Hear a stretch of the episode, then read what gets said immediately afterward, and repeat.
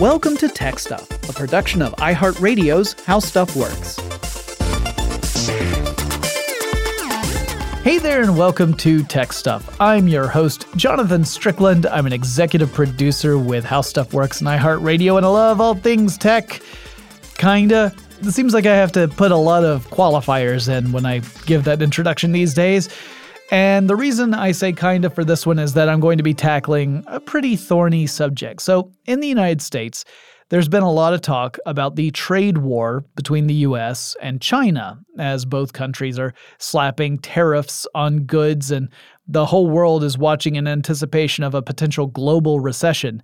Now, this trade war has the potential to affect lots of stuff, obviously, including a lot of electronics. Now, chances are the price of your next computer, smartphone, tablet, or you know, whatever other electronic device is going to be a little more expensive than earlier models because companies are going to pass on the cost of these higher tariffs to customers. Now, this leads up to a question why are so many devices manufactured or assembled in China? How did we get to that point? And to understand that, we need to understand the history of industrialization in China. So, this episode's really going to be all about China's journey to becoming an industrialized country, which honestly didn't happen that long ago, and how it then became the go to place to have electronics assembled before moving on to stores around the world. So, this is a pretty complicated topic. It involves trade, politics, and economics, and they all have a lot of variables. So this is not as straightforward as technology tends to be, because with tech, typically something either works as the designer had intended it to work, or it doesn't work. And if it doesn't work, with diligence, skill, and maybe a little luck, you can trace the reason that the tech isn't working and you can figure out the cause of that. You can address it. But economics and politics, those are a lot more squishy than tech. And addressing one thing could throw something else out of whack. So I'm going to do my best to kind of give an overview of where we got or how we got to where we are. So to understand the story, we really have to look at China's history over the last couple of centuries. And I know that seems like it's overkill, but I think it's really important to kind of understand the historic, uh, cultural uh, influences of China and how that has shaped the modern day China. And I, am going to warn you, there really aren't a whole lot of good guys in the story I'm going to tell. I'm sad to say. So, the U- United Kingdom kind of entered into the Industrial Revolution really in the mid mid 18th century, so the mid 1700s. But it really got going in earnest in the 19th century or the 1800s. But China would lag far behind. At that time, the China government was an imperialist government. It was led by the uh, the the Qing dynasty, uh, which had been in control of China since the mid 1600s. Now, by the 1800s, this dynasty was starting to deal with a progressively more unstable China.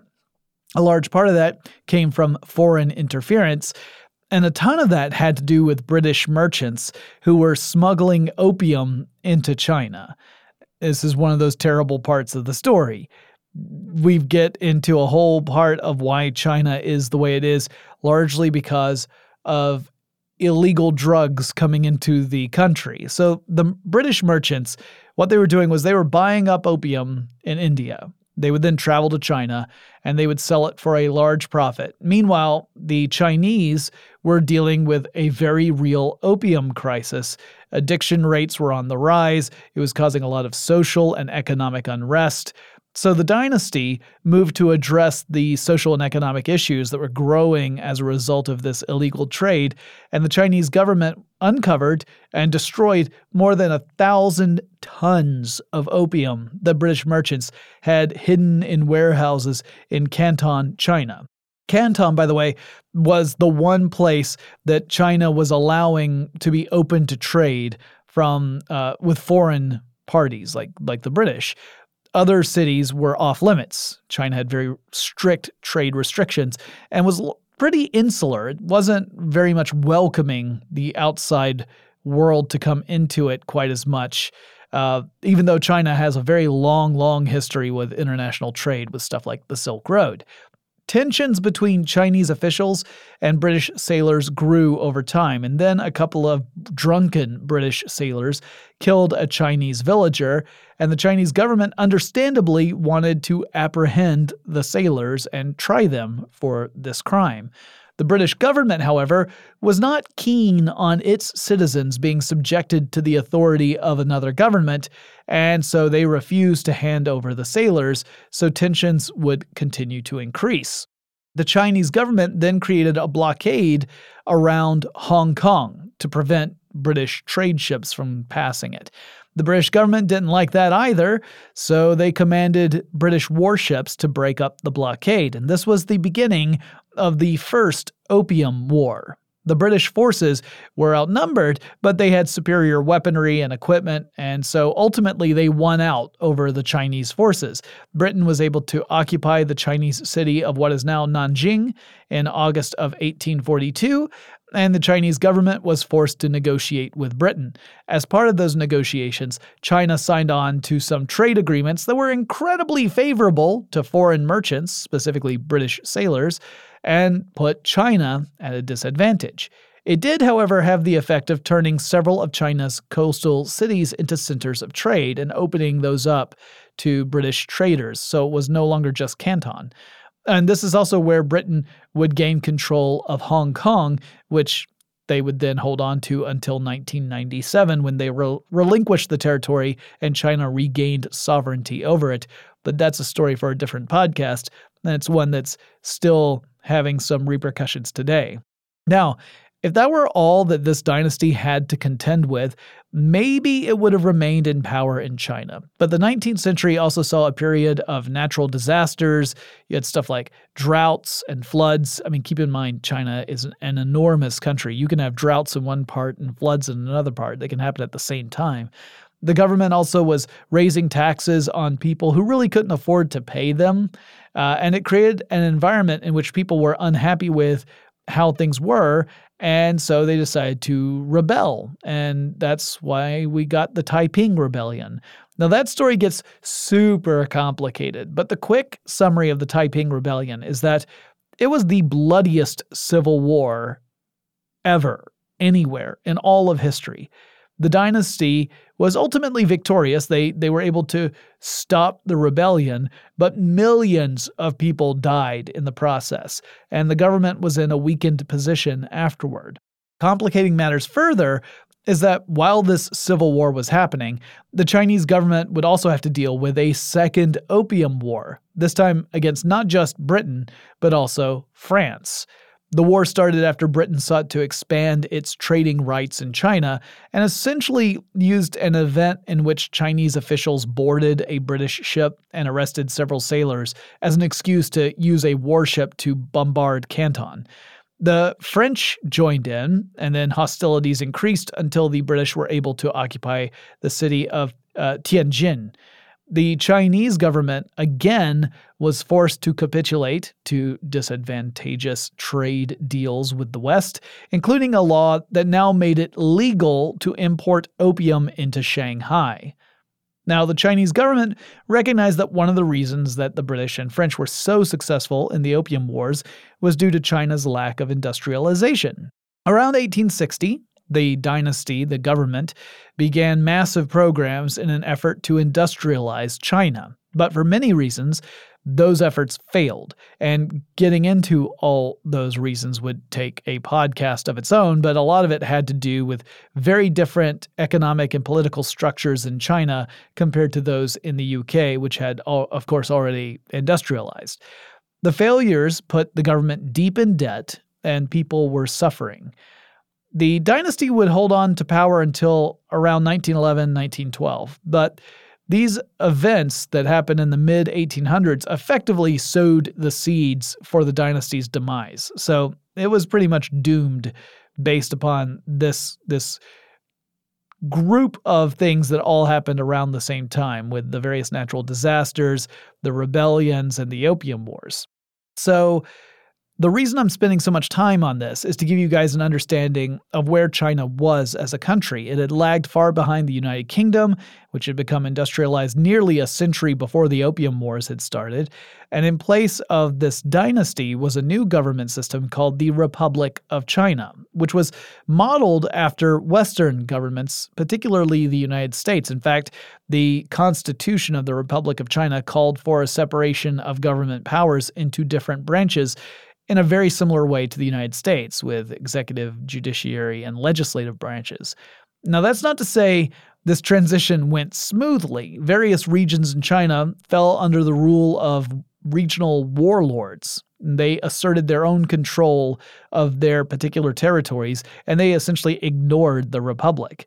Also, not long after the founding of the Republic, there was another big shift in politics. So, over in Russia, just next door, Vladimir Lenin led the October Revolution and established communism as the system of government for Russia. Now, the ideal of communism is that all class distinctions within a population are stripped away. You no longer have upper, middle, and lower classes. None of that exists anymore. There's no such thing as private property, and the government is there to ensure that every person works and is paid according to their abilities and their needs. So if you're able to work, you work.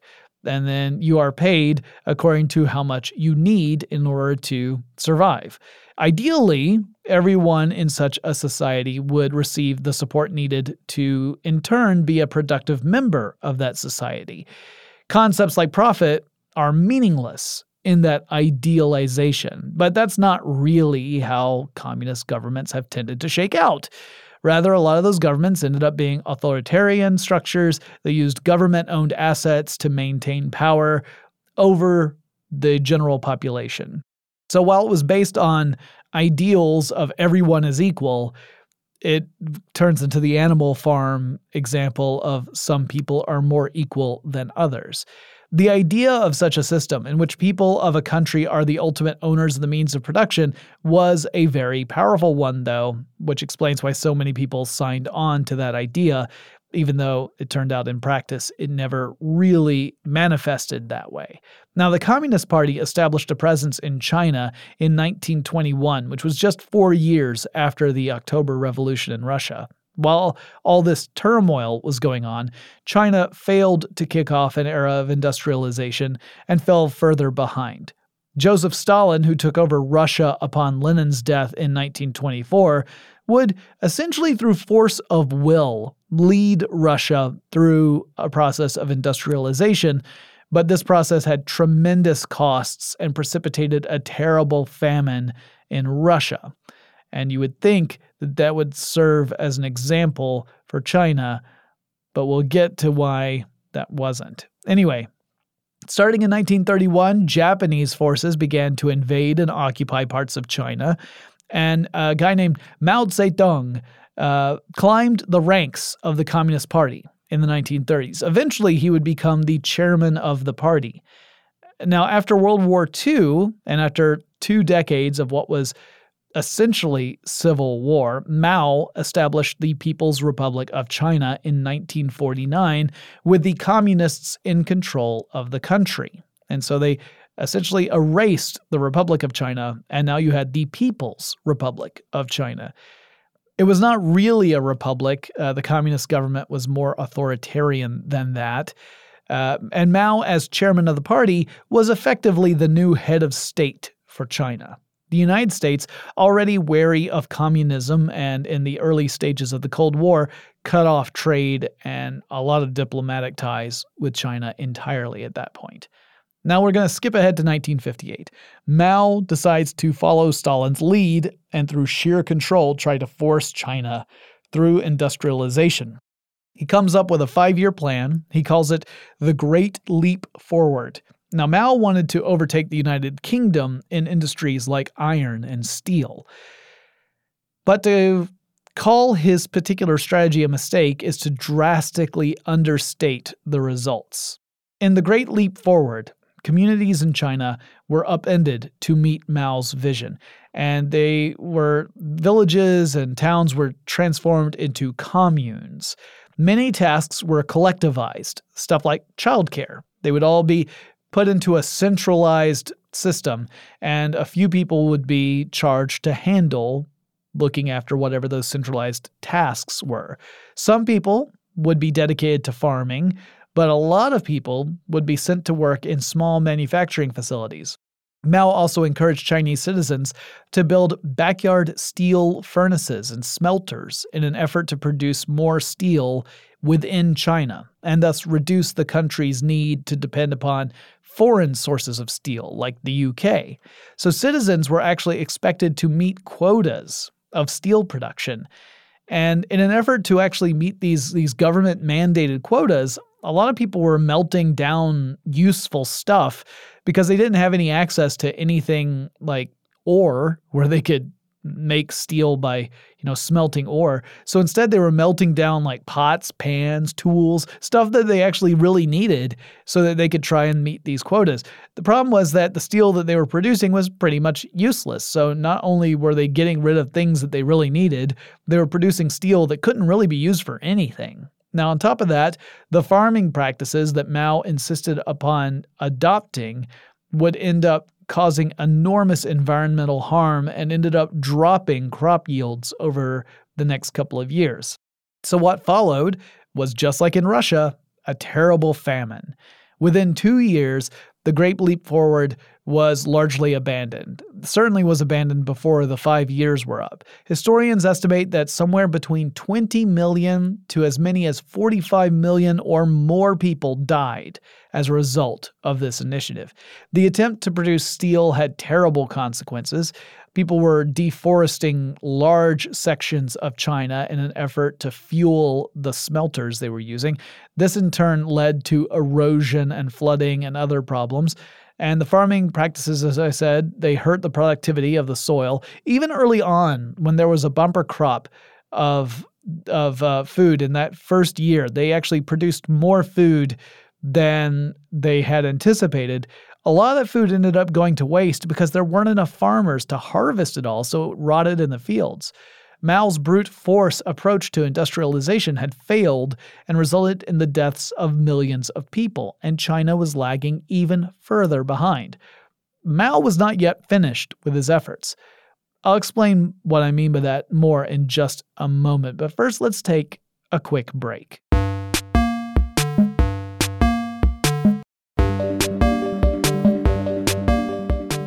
In the wake of Mao's failure with the Great Leap Forward, uh, the chairman of the Communist Party faced a lot of criticism and opposition within the party, and that's pretty understandable. His efforts had plunged China into a crisis of monumental magnitude, with millions dying. Mostly those were people from rural cities in the interior of China because officials were shipping a lot of the food that was being produced at the farms in those areas off to the coastal cities. So the urban centers were getting more food than the rural centers where the food was actually being grown.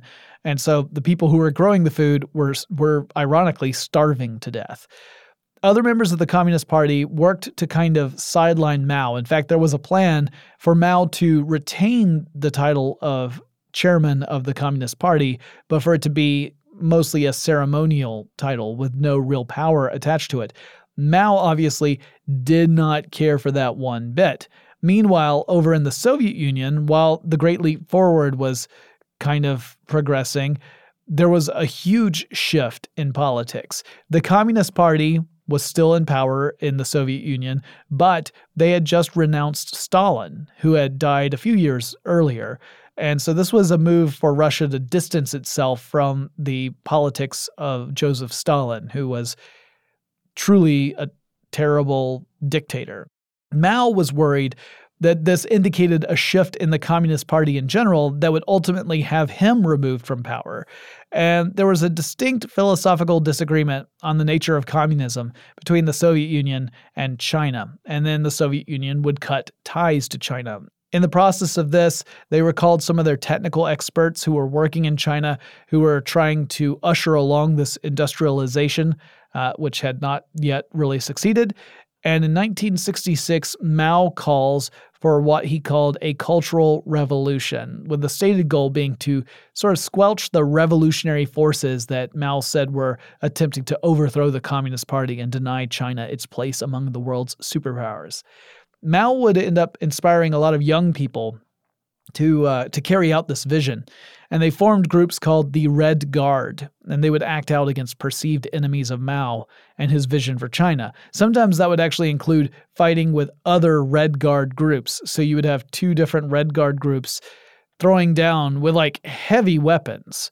Within a year, the various Red Guard groups had captured and assaulted many leaders in various regions of China, and China's official armed forces would also engage in combat with the Red Guard groups. So this became a multifaceted kind of internal struggle. Hundreds of thousands of people died in this, and the country teetered toward anarchy while Mao was trying to reassert control. Regional authorities would start to collect young people, specifically students in urban centers and then ship them off to work in hard labor in the countryside in an effort to kind of squelch this intellectualism that they viewed as a dangerous um, pursuit, something that would lead to unrest. Some leaders of the Communist Party were tortured and killed by members of the Red Guard. The revolution continued for a decade as Mao did his best to maintain his position as the leader of China. And in 1976, he died at age 82 after a series of heart attacks. And that's when the Cultural Revolution really ended. It ended with Mao's death and also the arrest of several other high ranking members who were helping Mao. So after Mao's death, a veteran of the People's Liberation Army, or PLA, that's the official armed forces of China, ended up assuming control of the country starting in 1978. That person was Deng Xiaoping. Uh, now, Deng would dramatically transform China's economy. The country would reverse its policy of discouraging foreign investment, though I should mention that Mao had really started down that pathway. Mao had actually met in secret with Henry Kissinger in the early 1970s and later, much more publicly, with Richard Nixon. But beginning in earnest in 1979, China began to initiate drastic economic reform measures. Rather than take a centralized, state run approach to the market, the government began to allow some free market activity and began to delegate much of the authority to provincial and local governments, thus decentralizing the whole process. Around 1986, China established its open door policy. The country welcomed foreign investment and the creation of a private sector within China that would be guided by market forces, not by a centralized authority. By the early 1990s, China would become the third largest economy in the world. The United States and Japan were in positions one and two.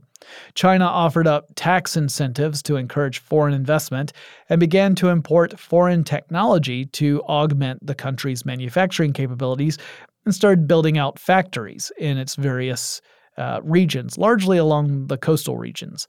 Deng would simultaneously reestablish the Communist Party's hold on the government, quelling all opposition, as would be particularly evident during the Tiananmen Square event in 1989, and the party would maintain control even as the Soviet Union dissolved and Russian President Boris Yeltsin banned the Communist Party from operating in Russia. Now, this uneasy balance between a free market approach to the economy and the more authoritarian approach to government led China into unprecedented growth.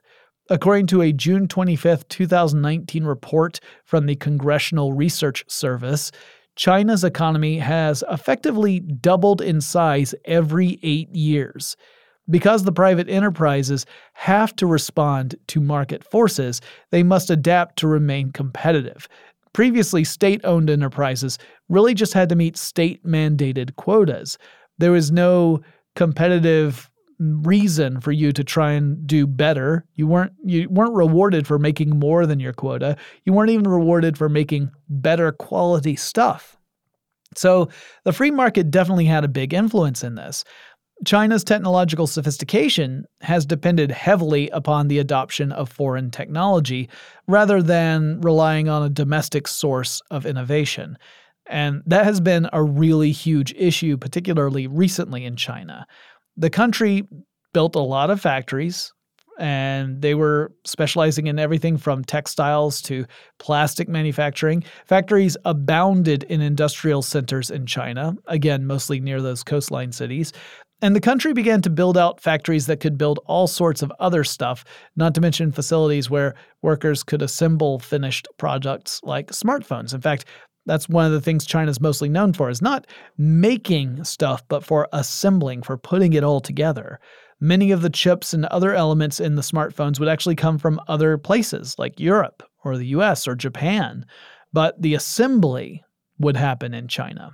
This leads up to why so many electronic devices are put together in China. And there are a few really big reasons, so I'm going to try and touch on all of them. One reason, probably the one that is cited the most frequently, although it is not necessarily the most important reason, is the cost of labor in China is much lower than in many other parts of the world. Like, way, way lower. So, an entry level manual job at Foxconn, which is the company responsible for an enormous percentage of the electronics being assembled in China, including pretty much all of Apple's electronics the starting salary at one of Foxconn's factories is $4,200 a year. That's $350 a month, or about $11.50 per day. So that's one way you can save a ton of money if you're a, an electronics company, is by offshoring all this work to a country where the wage is incredibly low. But there are a couple of other elements that are at least as important, if not more so, because there are other places in the world that actually pay workers even less than what you would find in China. One of the reasons that is just as important as that that low cost in labor is that there's no shortage of people seeking jobs in China. There is an enormous underemployed workforce in China. And because it's underemployed and they are eager to work, it is very easy for a factory to scale up production in response to a demand from a company like Apple. So, for example, every year Apple holds its big event in September where it announces the latest in usually it's its phone line and then it follows that up by releasing the new phone. Well, obviously, those phones have to be well through the manufacturing process by the time Apple gets around to announcing it in September, and there need to be enough to meet the initial demand. So, production for that super secret phone begins much earlier, and typically you see companies like Foxconn ramp up in June because that's when they start putting together these phones that have to be ready by September. So, in those cases, Foxconn needs to scale up. They don't want to have full capacity all year round, there's no need for it. But when the demand calls for it, they can scale up and hire a bunch of people. And they will hire thousands upon thousands of contract workers who will have a limited contract to work there for a certain number of months. And those folks can join on to the company essentially overnight to meet the demand and scale up production. That's just not possible in places like the United States. So China's workforce can meet quick turnaround deadlines. On top of that, in China, it's not unusual for people to live extremely close to the factories. In fact, a lot of these factories, Foxconn in particular, have dorms set up where people can live in the dorms for a fairly low cost and work right next door to where they're living, or kind of next door to where they're living. And that makes a huge difference too, because it means that if the company gets a call in the middle of the night in China that a change needs to happen in the design of a product, they can make that change, call in the workforce, get them out of bed, get them over onto the assembly line, and start churning out phones with this new updated change and not have any problems in the supply chain. And speaking of supply chain, if you've listened to some of the recent episodes of Tech Stuff, you've heard me talk about supply chains a lot. The supply chain is incredibly important for any business. Making a supply chain efficient and dependable is critical. And because there are so many facilities in China that can manufacture components from screws or maybe they cut panes of glass to make displays, it makes logistical sense to locate much of the manufacturing process in China. The more you can concentrate the production of these various components within a region, the more efficient you can make the whole supply chain and the faster you can react to market demand. And that also translates to big savings for the part of whatever company is ultimately marketing this product. Big savings means that then, if you're this company, you can mark up the price to a hefty amount and sell it to the final customer for a nice profit. You keep more of that filthy lucre yourself. So while you're saving money on the production costs of the electronics, you're making tons because the final price tag. And Apple is particularly good at this with really high profit margins for many of its products. Now, the flip side of all of this is that the people enjoying the electronics, people like me, are doing so at a really tremendous human cost. And it's a human cost most of us can't see. And I would argue it's one that a lot of us can't even really imagine, in large part because of the truly massive scale of manufacturing in China. So let me paint you a picture here. Foxconn, the company I mentioned earlier, has tons of factories. But one of the ones that gets a lot of attention in particular is located in Shenzhen and is called Foxconn City. At least that's the nickname for it. That gives you an indication of how big this manufacturing facility is. It really is like a city. Now, the official name for this site is the Longhua Science and Technology Park. The number of people working there is astounding. And there's a pretty wide range of estimations about the total number of employees working at that particular site because, again, the demand could call for a larger number of people at one time of year and a smaller number for a different time of year.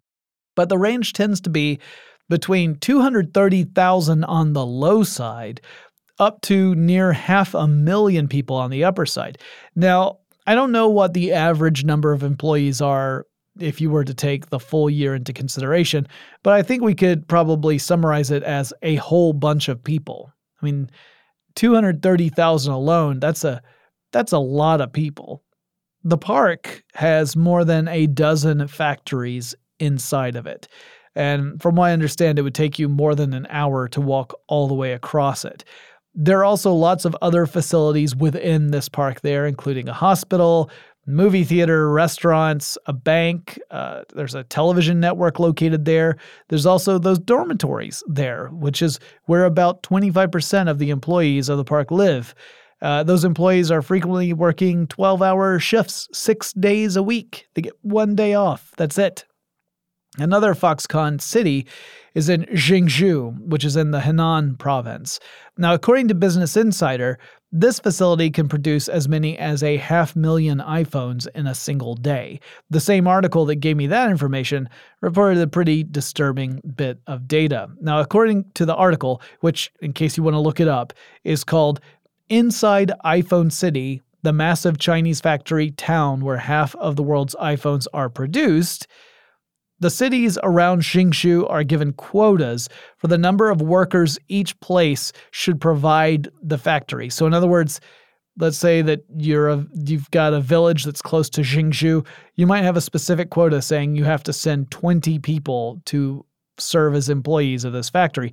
Now, this sounds terrifying to me, but I should add that the city is in one of the poorer provinces of China, and there's actually not a shortage of people who want to earn a living by working in Foxconn. There are a lot of people who are clambering to get a job there because jobs in China are scarce, uh, at least jobs that pay anything close to the wages that Foxconn does. Because even though those wages I cited earlier were very low, it's still high compared to other jobs in China. The Business Insider story also states that some of the schools around this particular Foxconn factory requires students to work at the factory as part of their credits toward graduation. Now, the work tends to be limited to a specific task if you're on the production line. So, the production line employees have to repeat the same task hundreds of times per day. And assembling a device like a smartphone could require several hundred steps. So, employees are arranged through the production line to do one of those steps over and over and over again before it then gets handed off to the next employee to do the next step. And that step could be as something like uh, soldering an element on a circuit board, or it could be polishing a screen, or it could be just, you know, inserting a screw and tightening it. It could be anything like that. It could be really tiny, and then you just keep doing that all day long. When overtime is available, a lot of people jump at the chance to work overtime. They might work a 12 or 14 hour shift before heading back to the dorms. Uh, rent in the dorms tends to be around $25 a month. And sometimes you don't think of it as rent. Sometimes that's more like you're paying for electricity. But whatever it is, it ends up being taken out of uh, out of people's paychecks. Kind of reminds me of the company store days uh, as is made immortal in the song 16 Tons. Then, when night falls, the night shift comes in, and the night shift does the same thing that the day shift does, only, of course, they do it overnight. And according to that same Business Insider article, the overtime pay can boost the monthly salary up to $785 a month. That translates to an annual salary of $9,420. Now, that is assuming, of course, that you were able to get steady year round work at overtime, but you can't. Like I said, it, it, the demand for work changes throughout the year. So you wouldn't necessarily be able to have that level of salary all year round. Uh, and a lot of the reports say that most people end up working at the factory for about a year before they search for work somewhere else that turnover is incredibly high. But again, because there's such a huge population of underemployed people, that's not that hasn't really been a big concern for the part of factories. They can very quickly replace people. When we come back, I'll talk a little bit more about where China is today and what all the tariffs and stuff mean in the short term. But first, let's take another quick break.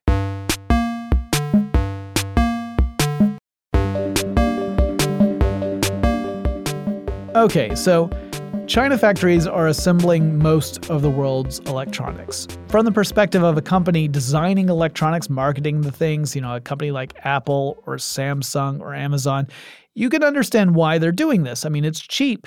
It's scalable to your needs. The supply chain logistics work out. It also hinges on the economic realities of living in China. That's a little harder to get your mind wrapped around. And in the last segment, I described the conditions around assembling Apple products, but please note that is just an example. It's a very high profile example because it's been in the news several times since 2010. But I am not trying to single out Apple here and say that company in particular has been guilty of this. Pretty much every major electronics company is dependent upon Chinese factories at some point in their production process, a lot of them in that assembly part. And there are a lot of reports that suggest Foxconn is actually one of the better companies operating in China in this regard. This is particularly difficult to understand when the reports came out in 2010 about Foxconn employees committing suicide. The economic realities for China are such that jobs at places like Foxconn actually represent a more lucrative way to earn money than a lot of alternatives that are available to your average Chinese citizen, particularly those Chinese citizens who live in those interior cities, far from the coastal cities. China has a very long way to go before conditions improve to a point where most of us would feel comfortable learning about how our gadgets were being assembled. This is a process that took decades and more than a little violence in other parts of the world. The history of industrialization is a history that's also filled with unions, demonstrations, riots, and more. So for China, we have to remember it's very early days. Now, going back to the story about the suicides, the reports were shocking to Western audiences. Foxconn, after all, was pretty much working as the manufacturing and assembly arm of Apple's products. And Apple's image was a company that made aesthetically pleasing technology for a customer base that frequently thought of itself as enlightened, maybe even a little bit elitist. And this contrasted in very ugly ways to the reports of how things were at the Foxconn facilities. So in 2010, there were 18 reported suicide attempts at the Shenzhen Foxconn facility, almost all of which involved people climbing to the top of a dorm building and jumping off of it. Of those, 14 people were confirmed dead. The reports were shocking around the world, and the world turned its focus to Foxconn, which attempted to address the issue in various ways, including, and I am not making this up, they installed nets around the base of the buildings to catch people if they should throw themselves off the roof, rooftops, which is pretty terrifying. Now, according to Foxconn employees and former Foxconn employees, the culture at Foxconn was largely responsible for the suicides and attempted suicides. A lot of people said the work was really boring and repetitive and the hours were really long, but that wasn't as big a factor as the tendency for management to publicly humiliate workers who made mistakes. The allegation was that Foxconn managers would use shame and humiliation to cower employees, and that combined with the high stress and monotony of the work is what led to a lot of people breaking down.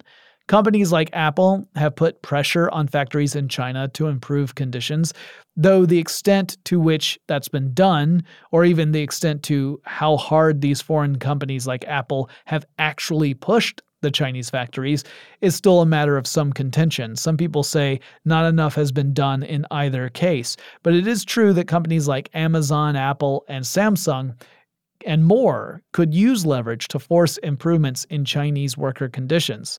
China's also in the middle of a shift in its economic model.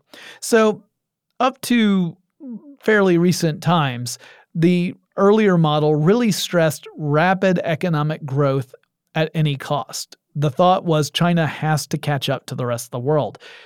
However, when you say any cost and you take it to heart, then you end up racking up a lot of actual costs in the process. In this case, we're talking about pretty severe ones stuff like environmental damage, pollution, uh, overcapacity for production. You know, China built too many facilities in some cases. So there was the you know the supply was exceeding demand and that's not good for the long run either. Uh, there is also a lot of issues with corporate debt, as China was creating these various loan structures out of its state run banking system. So China is now shifting to a less aggressive economic model, something that's supposed to be more sustainable. It's trying to invest also in innovation instead of relying so much on foreign companies and foreign technology to come to China and then for China to just act as like the final assembling station for all these other companies. China announced a vision of this future in which the country would be innovating and designing products, not just assembling them. And they announced this back in 2015. It's the initiative is called the Made in China 2025. And there's a, a overarching goal of turning China into quote a world manufacturing power end quote by 2049. Now, recently, there's been a lot of reporting about companies moving manufacturing out of China entirely, uh, or at least in large part. And part of this has to do with wages in China slowly improving. So here's the sad thing about capitalism, right? Is that as conditions are improving for people in one country, companies start to look to move manufacturing out of that country because the improving conditions equate to rising costs. Rising costs equate to lower profits. Lower profits equate to I don't want to be here anymore. Yay, capitalism. So it's cheaper to make some stuff in other Asian countries like Vietnam. In fact, some people refer to this as Factory Asia, and that the companies that are making these products or designing the products are kind of juggling which country should do the manufacturing and assembly. Now, on top of this rising wage issue that companies aren't necessarily crazy about, there's the tariff situation. And the tariffs put these expensive, uh, uh, well, expensive tariffs on all these different products coming in and out of China. And that, as a result, means that companies have to figure out how to deal with that added cost of production. And most companies are going to pass that on to the customer because otherwise you're talking about eating into profits. One workaround around this, uh, which I know is a bit repetitive, but it's really sneaky, at least in my opinion. The workaround is to move the final assembly of a product to a different country, like Vietnam, but still depending upon Chinese facilities to supply various components for this finished product. But because the actual product would be assembled somewhere other than China, the company responsible for that product could say that the product was made in or assembled in Vietnam as opposed to China. And by pushing the final production step out of China, a company could avoid having to pay some of those pesky tariffs. Meanwhile, there are other issues that China is having to face uh, in this same time. One of those is that, you know, they have that enormous population of underemployed working age employees, people who are the appropriate age to work in factories. And I say appropriate age, there's also been a lot of allegations of child labor issues in China. Uh, which I didn't really go into, but there's a lot of accusations that that sort of stuff happens throughout China as well. But that number is actually going down, the number of underemployed people in China who are able and willing to work. And that's largely because China has had a lower fertility rate for several years. China instituted a one child policy, which then meant that families were having fewer children, and it means that the population itself was starting to shrink. And so, as a result of that, you have fewer people of the correct age to go to work to fill up all those positions.